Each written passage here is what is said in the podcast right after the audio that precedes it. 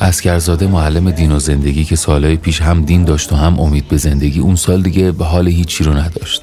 نه کلاس نه درس نه اینکه دیگه شلوار پارچهش بکنه تو جوراب و بنده کتونی تایگرش رو صف کنه بیاد سر زنگای ورزش لژیونر تیم ماشه. مهر و آبان اومد سر کلاس و از میز جلو یه صفحه از کتاب به هر کس سهمی روخونی داد و خودش نشست پشت میز مغز پسته یه زنگ زده کلاس. بی تفاوت بود. همین که روخونی انجام می‌شد و حقوقش رو حلال می‌کرد بستش بود و سر صدای تای کلاس براش مهم نبود. همه خوندن تا نوبت قدکچیان شد. دانش آموز دو ساله کلاس که هر مقطع تحصیلی رو به کرات تکرار می‌کرد. کل صبح تا ظهر مدرسه براش زنگ تفری بود بعدش می‌رفت تا شب توی سبزی فروشی روبروی مدرسه که برای باباش بود کار می‌کرد. میگن وقتی محمود افغان به اصفهان حمله کرد تو دربار سلطان حسین بحث سر این بود که کشمش آیا تو پلو حرامه یا حلال. این حکایت قدکچیانه وقتی درسای تلمبار شده و لشکر مردودی ها یه سال یه سال از زندگی مینداختنش عقب و عمرش رو میمکیدن به فکر این بود چطور میشه بیشتر از این زمانی که بیرون از مغازه لذت ببره. انگار صبح به صبح میومد شکار.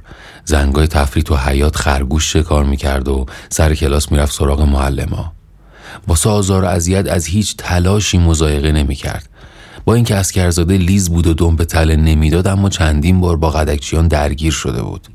بالاخره یه روز تو زنگ تفریح پشت بوفه مدرسه در حالی که داشت ساندویج یکی از بچه ها رو به زور از وسط به دو قسمت نامساوی تقسیم می‌کرد و می‌خورد گفت می‌خوام یه کاری کنم عسگرزاده دستکشاشو آویزون کنه و بره.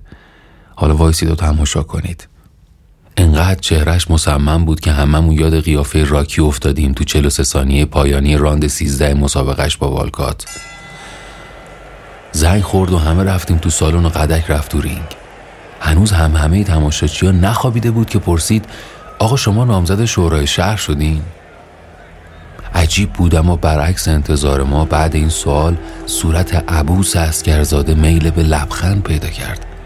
شدت خوشحالی اسکرزاده به اندازه بود که هممون تو مردمک چشاش ذوق آزادی که از مورگان فریمن تو رستگاری در شاوشنگ سر زنگ پرورشی تو نمازخونه لای بوی جوراب و گلاب دیده بودیم و به یاد آوردیم. تو چشاش خنده های دختر کوچیکش تو علفسارای کوه آلپو دیدیم که بعد از ورود پدرش به شورای شهر چطور خوشبختی رو بغل کرده و داره غلط می‌خوره. شعف از پوست و موی اسکرزاده ریخ رو سر همه شاگردا و نقل و نبات بود که فضای کلاس سه رو پر کرده بود. قدکچیان خطبه رو جاری کرده بود و همه کلاس منتظر بودیم شادامات جواب بده که اسکرزاده گفت با اجازه بزرگترا بله. اون روز هممون دیدیم که یه آدم وقتی به انتها می‌رسه چجوری واسه رهایی از بند همه تخم مرغا و مرغا و دار و ندارش رو می‌ذاره توی یه ظرف. تا بله رو گفت قدک مشت بعدی رو به سمت شلیک کرد. میگن راکی وقتی تو راند سیزده والکوت و نقش زمین کرده بود یه مشت فکش زد که سنگین ترین مشت تاریخ بکس جهان نام گرفت. اینجا هم قدک در عین لطافت ضربه نهایی رو زد. آقا پس اینجا سر کلاس چی کار می‌کنید؟ این هوش قدکچیان نبود که این سوالات رو مطرح می‌کرد. شاگرد مجرب کلاس می‌دونست که زنگای بدون معلم حکم مرخصی میان دوره آموزشی رو داره. همونطور که شیطان در قامت قطام به ابن ملجم خط می‌داد قدکچیان هم داشت شمشیری که چل روز تو زهر خوابونده بود و می‌داد دست اسکرزاده داشت این شهروند بیچاره رو حول مافیایی می‌داد تا بره بیرون موفقم شد. قیبت های آقا معلم بلافاصله از هفته بعد شروع شد. چند هفته بدون اینکه کلاسای دیگه بفهمن ولمون کردن تو حیات و گفتن اونا که می‌خوان کتونی و گرم کن بیارن شاید فرستادیمتون ورزش. بعد برای دو سه جلسه یه نفر که اصلا تعلیمات دینیش خوب نبود و جایگزین کردن. اسکرزاده رفته بود. رفته بود تا کوه آلپ و برای دخترش آزادی رو برای خودش و افتخار رو برای همه ما بخره و بالاخره انتخابات شورای شهر برگزار شد. کسی به اسکرزاده رأی نداده بود. اگرم داده بود نشمرده بودن.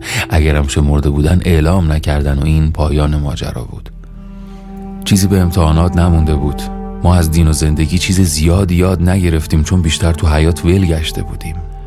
اسکرزاده برگشت مدرسه اما اگه بخوام درست شهر بدم که با چه حالی برگشت باید راه رفتن آدری امبرادی تو سکانس پایانی فیلم پیانیست رو به یاد بیارید. تمام امیداش سوخته بود و قامتش فاصله زیادی با حرف دال نداشت. کرسی شورای شهر که سهمش نشد مجبور شد دوباره بیاد بشین پشت همون میز سبز مغز پسته رنگ رو رفته زنگ زده کلاس. ساکت و مغموم بود.